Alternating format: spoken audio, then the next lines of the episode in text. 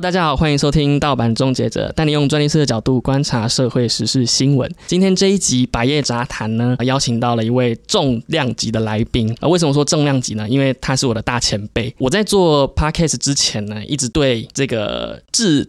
才散步，对不起，太紧张，太紧张了，就是大神在我面前，他是我大前辈。因为制裁散步，先跟各位介绍一下，制裁散步是台湾最大的一个 IP 的资讯平台，也可以说是一个媒体的平台。那他当初在做这个制裁散步的时候，我就从中学习到了很多，因为那边有很多的文章啊等等，我还亲自去寄信寄给马克思，问说，呃，我可不可以把我的文章 po 在你们网站上面？那当时就是非常紧张去寄这封信，那非常荣幸。就是有机会可以登上制裁散步的这个平台上面，然后把我的一些文章分享出去。所以今天邀请到的来宾马克思要分享一下当初为什么他会选择做制裁散步啊，以及他在做这个平台的时候遇到一些经验啊，或者甚至是一些困难、有趣的事情。因为他也办了很多活动，欢迎我们的来宾。啊，马克思，Hello，各位听众朋友，大家好。今天很难得，我是受访者的身份。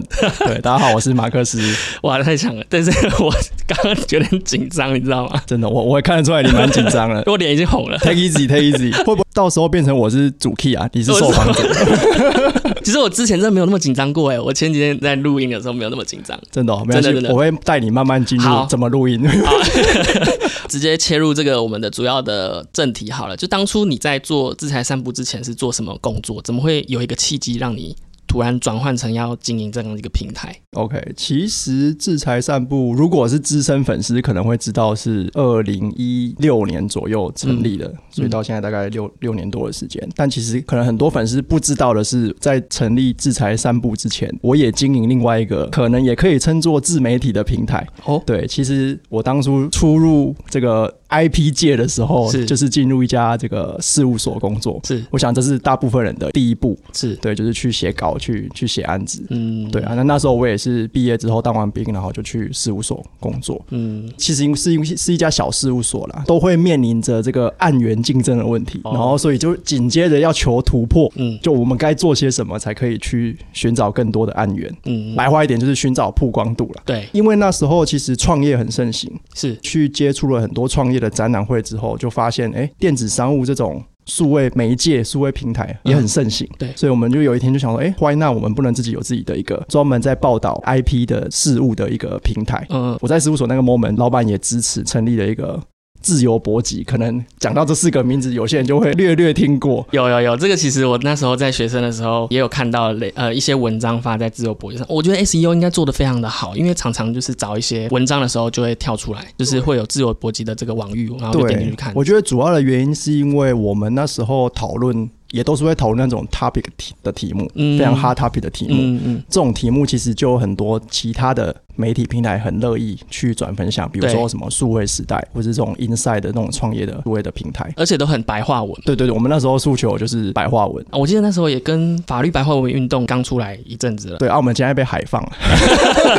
你说自由博企还是说 我自裁自由博企 还是自裁散步都被海放了？哦，你现在工作比较忙啦。没有人家那个法律白话文，他们他们还是比较有组织。那我们等下可以聊聊看。你在这个增长的过程当中啊，有没有想说要怎么去做？然后有遇到一些困难等等的。早在二零一六，二零一六嘛，对我没有说错。对，二零一六是成立自在散步。那大概二零一四到二零一六年之间，我是做自由搏击。后来当然是因为离开了事务所，然后觉得这件事情是可以持续做的。毕竟自由搏击做到最后都是别人的嘛，因为那个就是老板的。是是，那就来成立自己的一个平台。嗯，对。其实起心动念也没有想，真的没有想说会。那么多人追踪，那很厉害哎！你真的是花蛮多心力，你我看你几乎都每天发三篇左右。对对，如果是二零二一年之前，最近最近遇到这个道长们，每个都看着我说：“哎，最近比较忙哦。”好久没看到贴文了。对我自己也在期待你的贴文，因为确实有一些新的新闻，你真的是 update 超快，就是非常的快速就可以 update 在那个 Facebook 上面。对，所以其实其实我刚开始做的时候，就有给自己。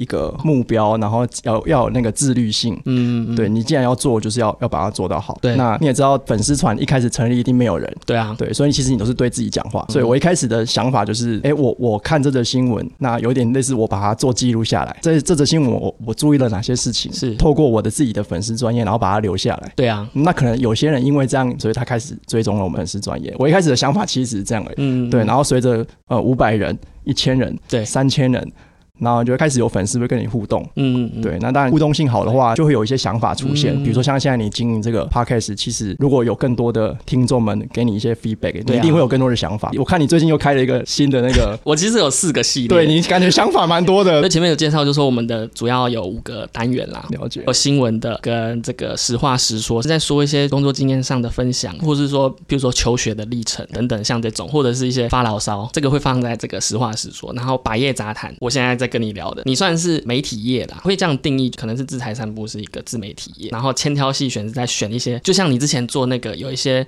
生活中的专利或者是一些比较有趣的故事来跟各位分享，然后万人激辩就是要可能辩论一些比较大人的话题，譬如说比较深奥的立法的目的啊，或者是修法啊等等的这个 hardcore 了比较 hardcore，hardcore 就是就是个十百千万这样子，越来越进阶。我我是这样去去去架构，未来当然会希望说有更多的可能实体或者是线上的嗯活动吧。像我看制裁散步之前也有办过一些实体的座谈会，还有一些粉丝诶有粉丝见面会吗？有小型的粉丝见面会。有公开是不是？我有点忘记有没有公开，有时候是因为比如说我受访到哪里去做演讲，嗯，那我可能也会跟我的粉丝们说，哎、接下来我要去哪里做演讲。嗯嗯，对，那确实会有粉丝在我中场休息的时候就跑过来说：“哎、我是因为看了你的分享，知道你今天会在这里，所以我才来的。对对对，因为因为真的就是算是在台湾 IP 指标性的一个媒体，所以很多人都会问你说，哎，怎么最近没有发文？”会啊，会，压力很大。所以最近为什么比较没有去发文呢？其实我觉得是因为之前疫情，大家都知道我也有之前也有录音嘛，嗯然后其实有拍一些影片。嗯，对，那随随着疫情的开始，其实这些事情也都有点中断。那你也知道，人一中断，那个习惯性就被打破了。所以现在就是等待什么时候我赶快把这个习惯性再接回来。今天我的录音会不会就在？我觉得会是一个 motivation 对给我这样。对对对对其实上次我自己有在粉丝专业说，希望我二零二三年，现在已经是二零二三年了，对，要赶快找回那个过往的制裁三步。我一直都有 keep in mind，嗯，对，那那只是因为疫情，或者是像我自己去年就在准备一些人生大事。呃对对对你也知道，准备人生大事这种事情，说开心是蛮开心的，说烦也是蛮烦的。太多事情要照顾，对，有太多面向需要去思考。嗯那你也知道，很多时候你就会舍弃一些事情。对，嗯那当然我自己也有换工作，反正就是种种的因素造成你必须可能牺牲了某些项目，这样。这这里也要跟粉丝们说，不好意思，牺稍微牺牲了你们一点。哎、我想要再替观众问一下，就是说，像经营一个自媒体啊，像我现在大概 IG 粉丝团，我那个 Facebook 就算了，因为 Facebook 我真的太低了已经追。追不上那对追不上个那个算法了，也是对法了。我现在是专注在 IG 上面，所以像我现在 IG 只有大概四百个人。当初你在成长的过程当中，有没有遇到一些困难，或者是一些比较挫折的经验，可以跟我们分享？就是如果你要做自媒体，像我们比较偏向属于知识型的听众，也是比较偏好喜欢知识型的听众。如果说听众有想要做自媒体的话，有没有给他们一些建议，或者说在这个成长粉丝，或者说你应该怎么去专注，然后一些困难跟我们分享一下？第一个是，我觉得一开始，尤其是比如说领到一千，或是领到三千，或者一千到三千，就在这个数量级的时候，我觉得你不要太去在意那个数字。嗯有时候当然你会觉得哦，今天多一个赞，你会很开心，这当然是可以的。那我的意思是说，你不要 focus 在那个数字的成长，我觉得你可能要 focus 的是说，呃，我该。创造什么样的内容？其实我觉得知识型最难的就是说，你如果只是一直分享那种很书本上的、法条上的，对第一个是那个东西本来就在那里了，为什么我要看你的东西？那种东西也不会太有趣。唯有帮它变有趣的方式，当然是你要讲的很白话。此外，第二个方式就是你要追时事，比如说前一阵子或是现在都一直很夯的政治人物的著作权的议题。如果你可以紧跟这种时事，然后去创造一些你自己的内容，我相信你一定会带来一些流量，流量就会进而带来一些粉丝的成长。我觉得这件事是要做，是可以做的。可是第二个我要讲的就是说，困难就在于追时是很不错，但是也很危险。危险怎么说？以刚刚那个例子，政治人物的论文的著作权的议题。嗯。一旦你扯到政治，必然会引来两派的，对，这时候你就会受到挑战。有一派是说，如果反而没有声音、没有反弹的、没有意见，那是最差的；有反面意见还好一点。对，可是反面意见就要看你自己心理层面可以承受的程度，因为那些反面的声音，有时候我们所谓的网络上的乡民，他攻击的不是你的内容，他就是针对你这个频道，对。针对你这个人，嗯。针对你现在所发表的这件事情，嗯。因为他就是站反方，对。所以他就会讲一些酸你的话。对，我觉得知识型很害怕这件事情。是，啊，是啊因为你跟他讲知识，他就没有跟你讲事实啊。因为他也不是忠实粉丝，他就是阅览的时候，然后就是看到你 diss 一下。对对对，我可以举个例子，我不知道你还记不记得，有一个号称名设计师，就一个嗯女设计啊，师，对对对对，对然后她当初设计的那个机器列车的特项，你应该记得那个我知道，就是那个然后那时候我就发了，因为他那时候争议的点就是图库的一些使用的问题。可能听众朋友不太清楚，所以我先简述一下那个状况，就是说知名设计师他当初接了这个啊委托案了，算是一个发包的案子。那他接下来之后呢，他就在他的这个创作里面放入了一些他从其他网站下载下来的图库的资源，然后他稍微改动了一下呢，然后就交付给这个政府单位。那后来被人家抓包说，哇，你这个你获取的来源、你的授权根本没有一个合理的使用，就是你没有办法使用在这样子的一个场所，然后就被人家踢爆。这个还不打紧，只爆为对，那只那只其实是爆，对对对。但其实他要表达的是苗栗的石虎。对对对对对，就是这件事情，其实也是蛮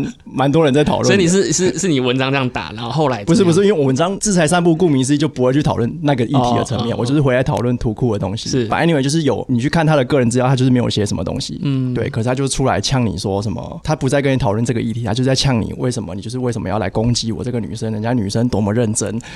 那完这时候我要回什么？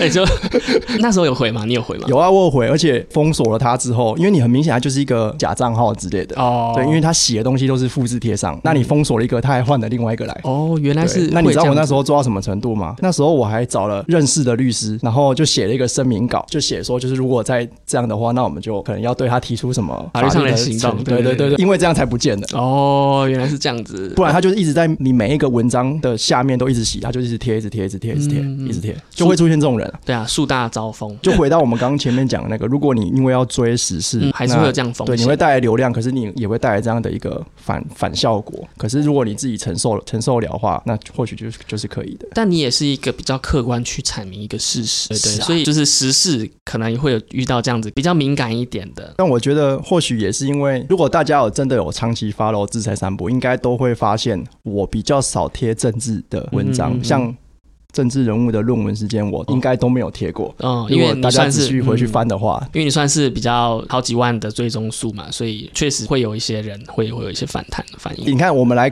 比对法律白话文，你看他为什么粉丝数可以快速成长？到像现在已经可能十几万、二十几万，对对对或是更多，好像30万因为他们的各媒介、IG 什么也都也都粉丝数都都很高。为什么他们可以成功这么快？某一部分原因也是因为他们的题目都是那种全台关注的这种。大型议题，比如说这种什么劳动事件的，嗯大家就很关心啊，对，或是司法事件的啊，所以这也是为什么我们要开始做制裁散布，然后跟盗版终结者的一个原因啦，就是因为大家确实对智慧财产权还是相对不认识，没有这么熟悉这个产业，但是一直以来台湾又说要转型这件事情，转型说成为新创创意的一个基地，但是在智慧财产权的保护上面，还是不屡会看到一些。呃，新闻事件就是很多抄袭的状况，比较没有注意到法律，然后在下面的这个智慧财产权这件事情。诶，那当初你在做制裁散步的时候，又想说 IG 要做吗？还是说 YouTube？因为你后来就直接无缝接轨新的工作嘛，你从原本事务所到 in house 制药公司去任职，那你这个期间你还继续做，对不对？对，其实我就是从二零一六年换了工作之后就开始做，嗯然后就一直做做到现在。那当然中间你说有认真有不认真，可是就至少都有一直在做。对，那其实我最一开始就是成立粉丝专业而已，对，因为那时候脸书还算还是最行的，嗯。二零一四一六那个 moment 还是脸书算行。嗯，对，那后来是因为有太多自己的内容，就你可能我自己也会写一些文章，对，然后等等还有其他一些内容，所以就在想说，哎、那我要来成立一个网站嗯。来放我自己的东西，嗯嗯嗯，对，所以你可能要开始去找空间去架网站，这个都是我自己弄的，对啊，对，然后就架一个网站出来之后，那当然对，后来开始这种影音就开始盛行起来了。嗯，嗯。对，那其实我也都是边走边做，然后边做边学。对，所以像后来我就开始开始拍影片。对对，那如果大家去看翻那个最前面，也是拍的很烂啦。对，后来才想说，哎、应该要好了好了，买个 camera，然后来拍个认真一点。然后想说，哎、不行，那个好像都没有剪过，不是很厉害。不会，我觉得很好啊，就是因为像我之前就上过你的节目，对啊，那可是那是因为后来有一直一不断的在精进，比如说哦我去买了一台 Make，然后用 Make 的那个剪辑模式来来来剪影片，对，对，然后就是是不断的这样精进，自学能力非常的强。对，然后到后来 Podcast 也开始流行，然后就想嗯说，哎、我们也可以来玩个 Podcast，记不记得那个 Clubhouse 也很流行？对啊，对啊，哎，对，我也开过 Clubhouse 的那个 我们有上过，对对对那个房间。对，我觉得其实过程中，我觉得知识型的，或者说不要说知识型，自我觉得自媒体的就是这样，对，你就是一定要试。对，然后你一定要去试过呢。你可能不管哪一个会成功，可是嗯或者是有哪一个新的，你就要去跟着那个新的趋势去，你要有你自己的耕耘。嗯，嗯我觉得这是媒体人的一个自觉，因没错，因为现在网络太发达，你你必须要善用这些工具，你才可以找到你的 TA，然后扩大你的 TA，然后去刺激他们去收听，或然后呃不断的去互相串这个流量，就是说，哎，他在 Clubhouse 看到，那你在 Clubhouse 上面听提到说，哎，你有一个制裁散步的网站，然后他就会流到那个网站上面。我觉得这个是身为媒体人的一个敏感度，所以我觉得那时候。你真的是跟得很快，就 Clubhouse 一出来的时候，你就直接上去，就是有开，马上就开一个来讨论吧。那个没有存档嘛，对不对？我记得那时候对，那没有存档，因为他们号称就是不留不留档。对对对，那时候就上也是上了你那个房间，然后就讨论什么商标啊，还是什么哦之类的。对，其实我觉得我蛮蛮喜欢 Clubhouse 那个氛围，对就大家就可以随性的，比如说吃饱饭之后，哎、要不要开个房间？要不要开嗯房间呢？然后就上来大家聊一些。随便开一个话题就聊一些话题，对对对然后其实下面就很多听众。哎那我记得那时候最高制裁散步，我们这样开一间可以三百多人在听啊，很多、很多欸但其实，在听直播，现在直播要看三百多个人，其实很困难，对啊，对啊，真的真的。是啊，所以蛮有趣的。然后后来我另外一个做这种自媒体，你在线上久了，大家也会期待线下。哦，对，对我相信哪一天大家也会想要看到你的真面目。有啊，我真面目哦，已经已经录过了吗？漏过了。没有，我说实体的互动哦，。实体的互动哦，没有哎、对啊，实体的互动就大家会想要要近距离跟主持人，比如说就互动，然后聊一些什么。其实我觉得这种媒体业大家都会有这样的嗯粉丝，都有这样的期待。嗯，对啊，那也是因为这样，当然也有一些机缘啊，就是当初跟我办这个实体活动的另外一个主办单位，嗯反正 anyway 就是后来就有办了一些实体讲座。对我记得有粉丝从彰化来的，哇，特别跑来台北，嗯，对，就只为了参加自在散步跟另外主办单位办的一个实体活动。我觉得这都很蛮感人的。对，而且其实我一直我想要问一个问题，可能会是你一个很重大的决定，就是说为什么没有想说要就是辞掉工作，然后专做这个事情？我觉得这个问题蛮好的。对，其实不是没有想过要把它公司化，或者是就我们所谓讲的，就是把它规模化。嗯，对，其实我连所谓的 business model 都想好了。对，因为媒体是一个呃永不会衰落的一个一个行业，我可以这样讲，就是而且又特别针对智慧财产权，你又是最大，你有一个非常好的一个利基点。我觉得想法是这样，一定是没有错的。可是其实自己，因为你 create 就是创业嘛，你 create business model 之后，接下来就是接受市场的检验，检验，或者说你要先去探寻市场嗯，对于你这样的 business model 的 feedback 是什么。是，所以其实，在二零二零年那个 moment，疫情，我就一直有在，呃所以哎，二零那应该是二零一九年。哦。对我就一直在测试，比如说，哎，我你来上我的一集 podcast，我可能是要收钱的，哦，你来录影片，我是要收钱的。嗯。那这样的收钱模式会有多少人愿意 buy in？、嗯，那他 buy in 的价格又是多少？嗯。等等的。其实某几件某某些影片我是有收钱的。嗯，嗯，对，就是也可以跟大大方跟大家承认。对对，那个就是我当时候在测试说，哎、我能不能靠这样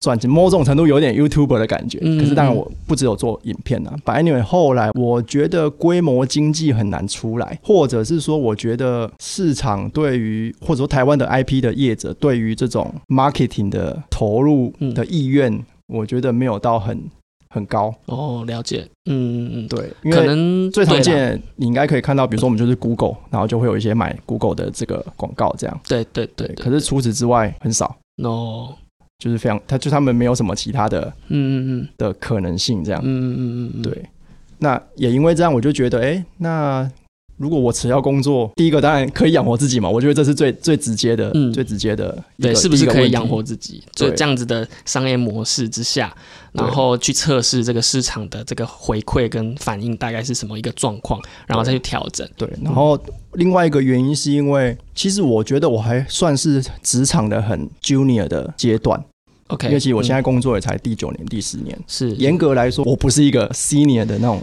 对，现在好像不不不撑个十十二年、十年以上，都好像哎、有点对，因为我觉得尤其又是在这个专业服务业，嗯，专业服务业其实会随着你耕耘过的案件越多，对才会越来越有经验，才会越来越香。对对对，这个是经验累积的一个行对，业。专业服务业就是这样。对对，那我就会觉得，哎、你我自己还没有那么多经验之下，就要完全投入这件事情，那一定很快你自己的脑袋就会枯枯竭了，你知道吗？你的全员就会没了。嗯，对，所以其实我一直都会觉得说，边工作然后边经营制裁散步，对我自己而言也是一个好处的是，我还是一直有在产业中做事，然后再 follow 这些事情，对，然后 follow 这件事，情，然后我自己是有感觉的，嗯嗯，嗯。对，然后一解，因为这样我自己所做的分享会更，因为是更身临其境的感觉，对对更才不会烧到痒处。觉得觉得自己更站得住脚，就是比较扎实，更更觉得扎实。说，哎、我有在吸收这些知识，而且我要持续做这些事情，对，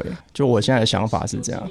同时间有进有出。对，OK，对，maybe maybe 嗯。你说，哎，二十年后、二十五年后，我能不能，可能那时候钱也多了之类的，那我能不能还有一两个人，然后来专做这个，专职做这件事情？嗯或许有可能啊，也对啊，is possible。但是我觉得就是这样，走一步算一步，然后嗯不断的学习，然后不断的去尝试。嗯，对啊，我一直以来的的做法都是这样。OK，啊所以现在你现在是换了第三份工作嘛，对不对对？所以呃，也是先从原本的传统事务所，然后到制药公司，然后再到现在这一间呃，算是顾问公司。对，呃，那那这样子的，先稍微跟我们就是可以跟我们稍微介绍一下你在职场上面的转换，就是从原本事务所啊，再到这个制药公司，就是 in house 公司，再到现在顾问公司的一些差异。其实当时候毕业之后，就蛮直觉的想法就是要去事务所。嗯，我相信可能想投入专利专利领域的人都会这样想，嗯因为最快。对你就会觉得要，反正就是就就要去就是要去写案嘛。嗯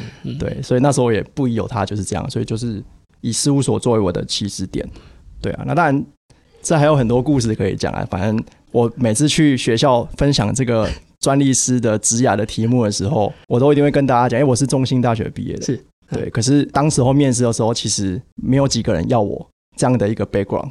就我是学化学，可是研究所我是学商的，嗯，听起来好像很厉害，就是你可以做智慧财产权管理啊，对对对。嗯嗯嗯，可是其实、呃、他们并不是这样，不喜欢。因为我觉得事务所喜欢的是你对技术有很高的投入认知，所以他们会要的可能是化学所的人、物理所的人、电机所的人，嗯而不是一个 MBA 毕业的人。，OK，纵使你的大学是一个 chemistry 的 background，对对如果是以第一份工作的话，确实可能会这样子，因为我看了一下，你可能两份比较，就说，诶，一个是你是念化学化工的研究所，然后另外一个是诶 MBA 研究所，但是大学是念化工的，他还是会选择有念化工研究所的人。对对，所以那时候我也很快就体认到这一点。嗯，我就不再投中大型事务所，我就转而去小型事务所。这也是为什么我一开始是去一个小型事务所。那我也我会觉得没有什么不好，对，好的原因是因为它反而让我吸收了很多经验。嗯嗯嗯，对我从什么角色我都可以对啊，都有经历过。对，对我在那里真的学很多，我也非常感谢那间事务所，嗯嗯，对，作为我的起始点。对，那只是后来会想要转职的原因，是因为在事务所端做久了，你会不知道客户在想些什么，他们的哦真实声音在想些什么。真实声音，对我们听到的都可能只是都筛选过后的，他可能会说：“诶，我今天想要申请这件专利，那作为事务所端，你当然高兴的不得了。对啊，那或者说他会告诉你：哦，这件申请案被核驳了，那我也不不要答辩了，就我不要了。嗯，那你可能会觉得：哦，松了一口气，不用想理由了。可是那客户到底为什么不要？他是真的因为拿不到，还是产品的生命周期已经结束了？还是没有钱对，还是没有钱。对对我觉得你就没有办法得到那一段的 feedback。因为通常事务所也不太再去问深究这些事情，因为那个太深入了。如果客户真的没钱，他会告诉你吗？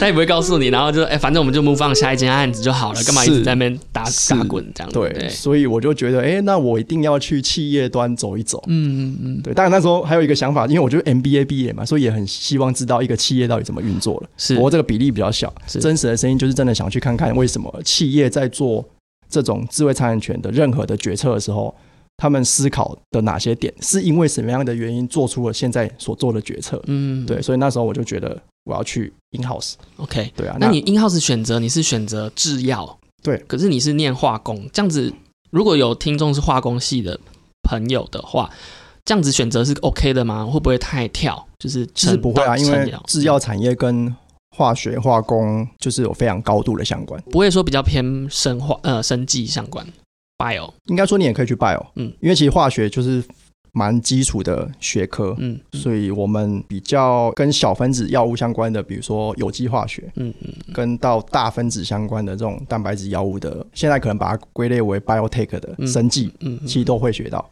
嗯，对，只是因为我们台湾还是也有很多这种生技科系毕业的，对。对，他们学的更专精，就是学那个 biotech 那个部分。嗯嗯嗯。对，所以可能那一部分的人又会更直接的想到要去生技，可是学化学其实也会懂一些生技面的知识，这样。嗯，对，所以我觉得不管学化学、学生技，去制药产业都是可以的。嗯对，但我觉得这样讲也很笼统啊，因为每一个产业都有它独到的技术。嗯对啊，有时候你学了这个知识，你也不一定懂它这它这个技术，你有时候还是得进去了公司之后才了解他们的技术的脉络，甚至产品的开发是背上什么样的技术。嗯对啊。那你觉得在这样子转换的过程当中，在 in house 给你最大的一些启发或者是经验是什么？嗯，我在事务所待了四年多，嗯然后后来去第二家制药公司也待了将近四年。嗯，我觉得最大的收获是，原来专利不是那么重要。好，可以可以可以卡掉了。我 好了，我我来我来解释一下这个这句话的原因是什么。就是其实企业它有太多要思考的面向。嗯，对对，我们在学学 MBA 的时候，都会告诉你有什么产销人发财，对对各个面向。嗯对。那白话一点，就是一个老板他在做决策的时候，今天这个产品要够或是拿拿够，其实他要思考的层面真的太多了。对啊，专利可能不会是首要的。对，有时候专利是不是可以 design around 这样的一个议题，不是它的最 critical 的一个关键。嗯嗯嗯，对，design around 跟各位这个听众分享一下好了。呃，design around 中文叫做回避设计。那为什么要回避设计呢？其实就是可能在我们产品开发的过程当中会发现一些专利，那这些专利可能对我们呃的产品有影响。所以有影响，可能是我们的专产品可能会侵害对方的专利权。那也可能说，呃，这样子的风险我们必须要去回避掉。所以在 in house 里面就会有一个课题要呃特别知道，就是回避设计。那回避设计当然有很多方式去做这件事情，譬如说你可能把一些特征拿掉啦，或者说换一些特征，那尽可能的不要让它产品落入对方的专利权范围里面。这样子的话呢，你就可以好好的去发行这些产品。那进一步就有另外一种特别的报告，叫做 FTO，叫做 Freedom to Operate，中文叫做自由运营的一个报告书呢，就是有一些呃研究单位或者是一些呃药。药厂他们会做这件事情，因为对他们来讲，如果踩到别人的专利，那是很大的、很大条的事情，所以他们在发行产品的时候会做这样一个报告，呃，确保他们在未来的市场上面比较不容易受到这个专利侵权的控告。所以我这样解释没有错没有错，对对对。所以，所以确实真的会遇到这种困难，然后要去 design，然后花这么多心力去做这件事情。会，啊，会啊，会啊。所以前面我说专利不是那么重要，其实也不完全对啦。我想要表达只是说，企业在思考，他在做决策的时候，就呼应到我前面为什么去企业嘛。嗯，对，就才认真发现，原来他们在做决策的时候，要想的事情太多了。哦，那专利只是其中的一环。那你会不会对觉得就很怎么讲，就是有点心寒？其实不会，因为嗯反而那时候我觉得我选对了产业，嗯制药产业。嗯那其实，在制药产业，因为有它特殊的一些专利的规则，如果大家想要真的想要研究的话，你就去 Google 专利连结制度。今天没有太多时间去讲，我们我们上一集有讲，哦，真的哦，那我们上一集要听上一集。对对对对，呃应该不是上一集，有有一集《百业杂谈》，我们在录这一集的时候还没有上架。了解。那这个有兴趣的朋友可以去听 Lily，呃，滕佩伦专利师的那一集《百叶杂谈》，那我们里面讲到了很多有关专利连接的一些呃好或不好，所以我们可以继续讲。对 OK OK，那如果有兴趣就去去听那一集。那因为这样的制度施行之下，制药产业必然就要去关心专利这个议题，他被迫去关心嗯专利这个议题。所以我觉得，虽然我前面说不是那么重要，可是他终究还是老板在做决策的时候需要考虑的一环。我觉得你可能说不那么重要，应该是在讲申请，是不是？其实会不会是这样也也不是申请，就是真的他在想申请没那么重要嗯对我举个例子，比如说，好，那我们今天呃，我们在我们是一个台湾的制药公司，那我们要进军，到底要不要进军中国去做某一个药品 A？嗯，这个要跟不要，到底要思考哪些事情？嗯比如说今天有专利卡着嗯，就中国有件专利卡着那就不要了吗？好像没有那么快就说放弃了，对因为那个好好大的对，这个可能市场够大，对经得起我们等几年，或者说可以让我们花一点钱去尝试着无掉无效掉这一件专利。哦，所以我的意思就是说，他要思考的面向其实很多。嗯那有时候可能是因为市场的因素 dominate 了整个决策，嗯嗯或者说有时因有时候是因为合作伙伴，嗯合作伙伴就来跟你说，你只要做得出来，我就一定卖得出去。嗯嗯，所以这时候可能不需要 care 专利的议题，因为可能专利的风险不在你身上。嗯嗯嗯之类的，就是我我白话的意思就是太多太多层面要去想了。那专利有时候不一定是那个最后决策的关键，因为我觉得我觉得以前在事务所的时候，你就会只会你只会做出一个结论或是 comment 说啊这个有专利不能做，哦，对，因为对我们对事务所来讲，可能比较单纯一点点，因为他就是对这件事情负责就好了嘛。是是，对，但是在 in house 就不太一样，你要考虑到很多商业面的，啊甚至是人、呃政治等等的，说不定像中国可能政治可能还是要考虑一下，想说你那边有没有人脉嘛，对不对？对对对，所以从 in firm 来到 in house，我觉得我最大的转变就是对于专利的角色的思考的那个层级，我觉得整个思考就不一样。你会建议他们先走哪一个？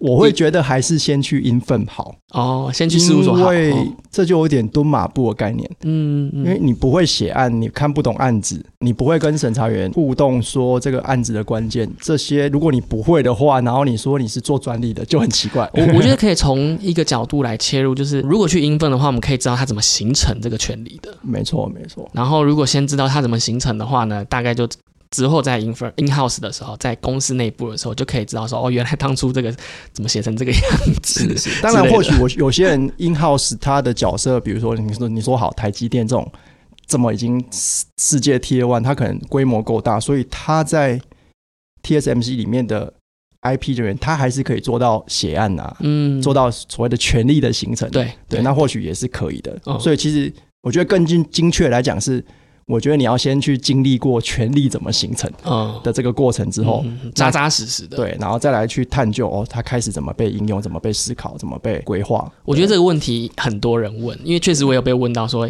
哎，你要先走 infer 还是先走 in house？你应该也被问过很多次，对对啊，对啊。我觉得今天找马克思来真的是找对了，因为他在经营自在散步的时候也受过了很多粉丝的询问嘛，会对对对，对所以这个应该会是 top 这应该可以前几的对前几的。就是我 我要先走是对，当然最常被问的是 IP 界究竟我该不该进来？真的没有，我觉得太多好多粉丝都会丢这种一句话，就是哎。你觉得我这样的人，这样的 background 到底适不适合进产业？呃，进 IP 产业？因为因为呃，如果等一下要请你分享这个还还有时间，然嗯后因为那个什么呃，consulting 那间公司，我之前在 Lily 的，因为跟 Lily 跟 Lily 是同一间公司，对，这可以讲吗？可以啊，我跟可以啊丽丽是同事我。跟同事，对，所以丽丽对于这个专利连接非常的专业，交给她来解释，我非常的放心。大家如果有对专利连接有兴趣的，回去听那一集。对对对，对他他讲的很仔细，他真的讲的很仔细。觉得像刚刚你刚刚提到的，就是说到底推不推荐非业界的人进来专利产业？你会怎么样去描述这样的一种他们的问题，然后跟给他们怎么样的一个建议？其实我觉得，不管做什么事，都还是要回到，那你到底做这件事情，你的最开始的，你想要得到什么？钱对啊，那如果你想要得到钱，你就不应该进来这个产业，就这么直白。这么直白，对啊，嗯你如果想要得到钱，那你就就应该去选高科技产业啊。可是高科技产业很累诶。可是你要的是钱，不是累啊。哦，所以我说你要、嗯你要先回答你要你要的是什么啊、是是，你要是钱，那钱就是你的 priority one。嗯嗯嗯，对，那你就必须得牺牲累、嗯牺牲时间啊。嗯嗯对，所以如果你要的是还不错的钱，可是却生活也有一点时间，嗯，那或许 IP 产业就有一点适合。哎，听起来蛮吸引人的啊。对，可是这个所谓的还不错的钱，也是要靠自己去耕耘，对因，为产业越来越不容易啊。那当然，可是我觉得位置还是有的，只是你怎么样自己去精进自己。比如说，哎，你赶快去考个专利师证照，还是有一点帮助的。我说对于钱来说。是是是，对，啊，那你在那边浑浑噩噩不去考证，嗯，对不对？那当然，你说你要对自己的加分，我的意思是对自己职业钱上面的加分，那当然就就怪你自己可能没有去做好这件事嘛。对啊了，解，对我有收到一些呃，就是听众的询问，就是我应该先考专利师，还是先进 Infern 工作？这个你你会怎么去回答他们呢？就是如果你在研究所期间你有办法考到，那当然就考啊嗯嗯嗯，Why not 不考？，OK，对，那你考完紧接着去工作，Why not？嗯，嗯对啊，那你可能会说，哎、不好考，不好考，不好考就再考第二次啊。我觉得不好考不应该是一个议题，真的。嗯，对对，因为这应该是很多东西都不好考。嗯对你，你觉得老师好考吗？你觉得律师就真的好考吗？嗯，每次有人来问我说专利师好不好考，我觉我我我会告诉他不好考，可是那不是应该是你挣扎的一个题目，对，你应该思考的是，诶，在都不好考的情况下，那我究竟该做怎么样的准备？这些准备是不是我有时间可以去做的？如果我没有，那就不要考了。我觉得今天这集可以列为我们这个盗版中介的一个心灵鸡汤的版，因为像像我也来分享一下，哈，我那时候其实考了三次，是就是第一次我那时候是大学毕业了，呃，就马上去考，那时候买了一些函授的课程，那基本上我没有把它完全看完，因为太赶了。大概在大四的时候，下学期就赶快去补习班。那那时候是线上，就是人要骑机车去那个竹北，然后上那个课程，然后点进去，然后就是录音，然后看，就是因为太赶了，所以我中间没吃饭，然后就一直那时候在节食，要准备那个 替代役，要拼一个这个替代役的了解，体体位，然后那时候就是呃很赶，然后把它弄完，但最后没有考上第一次嘛。那第二次的时候是在当兵的过程当中，嗯、去准备。那那时候我是消防役，那消防役就是能够念书的时间并没有很多。那最后还是落榜，其实那是我蛮难过的，就是嗯我以为在替代役的过程当中，其实可以有一些时间可以让我练习，但是最后还是没有上榜。那反而是最后一次，呃，第三次的时候，其实考三次对我每不管是任何考生，我觉得考三次就是算蛮多的，其实心理压力非常的大。那最后还是呃突破了了嘛，然后就是有考上，所以那时候其实嗯也蛮辛苦的，是对，也蛮辛苦的。没错，考试都是辛苦了，准备考试的过程一定都是辛苦的，嗯所以这也是为什么上榜之后会特别开心嘛，对这是一定的。我觉得，啊我觉得那时候呃应该像你也是一样，就是比较不熟悉专利这个领域，然后就去尝试做这个事情。那时候我是身边都没有人知道专利是是是干嘛其实我我研究所就是就是碰专利的哦，，真的吗？所以我反而是我知道专利，所以我才进来专利这个产业。嗯嗯嗯，对，只是我没有想到的是，哦，原来我去念的这种 MBA，因为那时候学的就是所谓的什么创新管理、研发管理、制裁管理，嗯，然后就会觉得说，现在我应该是超人了，什么都懂了，就是我进来这个产业应该可以那走跳，对，横着走之类的。我觉得年少轻狂，大家刚毕业都会想说这样。想说专利跟商业很有关系，就自己这样子去对没错这件事情。那那有听这个这一集的观众有福了，你。有这个前辈帮你先挡一下，就是走过的路，你就稍微先思考一下，到底是不是真的有这样子的一个用处，可能要很后面才会体现到吧。但是当时在 Infern 的时候，没有快这么的体现到这件事情，对吧？对，所以以嗯我自己的职业来看，真的是转了一个弯，然后进到 in house 之后，嗯我才觉得自己的那个跨领域的那个重效出现。嗯，嗯，对，因为在 in house 的时候，正所谓我刚刚提到，老板在做决策的时候，不会只有思考专利。嗯嗯那也因为我会的东西不只有专利，嗯嗯，对我那时候还需要学研究所才还是要学什么竞争者分析啊、市场分析等等。嗯对，那这些就很好的去 fit 这个我当时候在制药公司的这个这个角色。对啊，对，所以才会有一个重效出来。OK，所以我们刚刚有聊到说，就是如果你要给建议的话，如果要进 in house 啊 infern 或者是先去 in house，你会给这样子的。那那还有没有其他？嗯对，我会觉得先先去学权力的形成。嗯那可是我觉得，对你要 keep in mind 的是，这个产业不会只不能只是有权力的形成。嗯嗯，对你只会做申请案，真的就真的不够。嗯，对，除非你真的非常深入，你就是要专精那个，连写一个字究竟该怎么写，你都要研究的非常透彻。那那个是非常哈扣的那个人，对啊，对啊，那或许你就可以持续有往这方面耕耘，那那也没有错。对，但我觉得如果你要 do something different，嗯。做点不一样的，然后如果你要换个不一样的视野，那你一定要走出专利申请以外的事物，嗯，比如说开始了解一个诉讼的形成跟过程跟结果，嗯，对公司究竟带来什么样的影响。嗯嗯嗯，对，那甚至现在还有很多是那种交易授权的这种事物。对，对，如果可以碰对，嗯。如果可以碰到那个，那更好。嗯嗯，对，因为我觉得这些，你看开始扯到后面的时候，其实都都跟商业更有直接的，嗯，所谓的商业就是钱嘛，跟钱有更直接的关系。对对对，对啊那这样你你如果你懂那些，你也有那些经验，那你的角色其实就会很重要。嗯，对啊，确实是这样子，。对那你的你的舞台，你的所做的事情也会很不一样。嗯，对。OK，像今天马克思跟我们分享了非常多在 in house 跟 i n f e r n 之间的差异，我觉得由他来讲是非常有资格说这件事，因为待的时间也蛮长的，然后自己也有做媒体，然后像这样子的视野，其实对。呃，以以你来讲，其实看了非常多人跟这些事情，所以我觉得，呃，如果是听众对这个产业有兴趣的话，确实可以考虑看看是不是就是从 intern 去进去。然后，当然不是说我自己觉得啦，当然不是说念 MBA 不好，只是说在你选择第一份工作的时候，可能会没有这么容易的去说服。呃，面试官说我可以胜任这个技术上的一些呃解释或者是描述，你可以比别人更强。那确实这是可能是没有办法在嗯第一时间就展现出来你念 MBA 或念管理的一个强项。也也有可能是我不够强，我觉得第一当时候是我不够强，不好意思，没有没有你谦虚，真的真的，对对，所以所以像像马克思在做制裁散步，然后呃同时间又就是经验这么多这么丰富的，在这个呃 infern 跟 in house 学习到很多。那我最后其实我想要时间差不多，最后其实我想要就是邀请。就是看我们是不是能够合作，可以啊，可以啊，期待啊，是不是可以？合作一下？对啊，啊我觉得，我觉得确实，当初我在开始又心灵鸡汤了。我觉得听听到后面，反正就是我们就闲聊啦。就是，其实当初我在做盗版终结者的时候，其实我觉得要，可能我跟你理念有一点重复，但是我觉得我们更需要去跨出舒适圈，就是对非业界的人。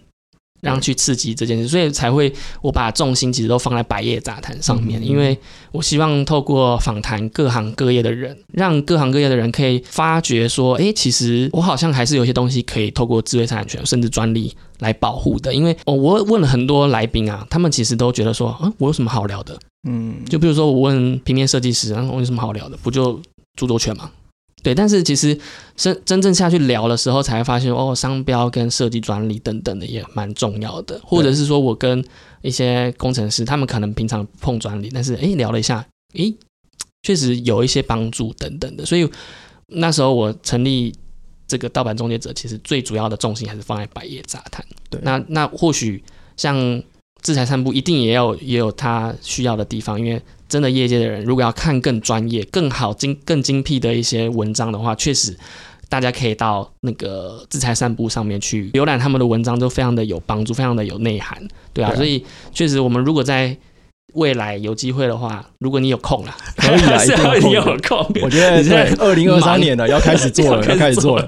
那大家可以期待一下哦。对大，家可以期待一下。因为其实像像其实这这几这些年，我也看到很多人想要做这些事情啊，嗯嗯也想要做类似媒体的工作，就嗯 IP 的事务。对啊，但其实我觉得可能大家，我前面讲了，你的自律不够，像我现在自律就是不够，就你要持续的跟你做。像现在盗版终结者就自律非常高，我现在我现在好忙？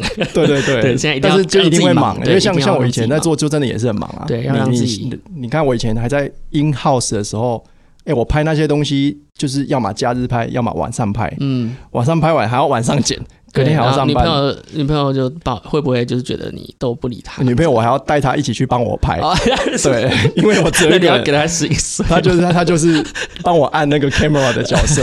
反正我觉得，可是我觉得很有趣。我觉得就节目到这里也是尾声。那我会觉得，虽然前面聊那么多，有些带着一点玩笑话在讲专利的这个产业，但我觉得至少我自己做到现在，我觉得在这个产业是蛮蛮有趣的。嗯对，因为其实你会不管是走在尖端这个技术的尖端，然后也因为你在尖端，所以你会看到很多这个不一样的产品。嗯然后其次是你也会因为专利这个特性，它就是一个商业的竞争的一个工具。嗯对你也会看到尔虞我诈的这种嗯，过程。对，对，对其实其实综合来说，我觉得真的是蛮好玩的。嗯对啊，所以如果你还在思考，然后你也在思考前面那一些问题，然后你觉得该不该进这个产业，说我们先撇除钱以外，我觉得是真的蛮好玩的。如果你你的你是期待一种生活不是那么苦闷，然后想每天做的事情都稍微有一点乐趣，有点不一样的话，那我觉得 IP 产业可能会适合你。嗯嗯嗯，对，当然如果把钱带进来，我们再来做另外开个 另外一个一集来讨论好了。对，对，之后我也有有也会邀请其他来宾，对啊一些专业师来宾来可以分享来聊这件事情。之后呃，跟各位预告一下，之后也会跟各位聊怎么样开事务所。哦对，那开事务所可能就会赚的比我多 啦。对我算是这个本行业赚的比较少的。OK，好，那今天呢，再次谢谢马克思到我们节目现场。那今天聊了非常多有关选择职业上面的一些呃，不管是经验啊，或者还有一些差异啊。所以呢，呃，如果喜欢我们的频道的话呢，欢迎分享给更多人知道。呃，原来还有这样子的一个 podcast 可以聆听，欢迎也在底下留言给我们一些回馈啊、五星评论啊、记得五星评论它其实可以重复的按五星评论刷起来可以刷起来刷起来 OK。然后我们目前也有那个 IG 账号，那、叫盗版终结者，那。有关最新的实时动态，还有一些粉丝的这个呃小回馈跟互动，都会在上面。那嗯，本期的节目就到这边，我们下次见，拜拜。拜拜。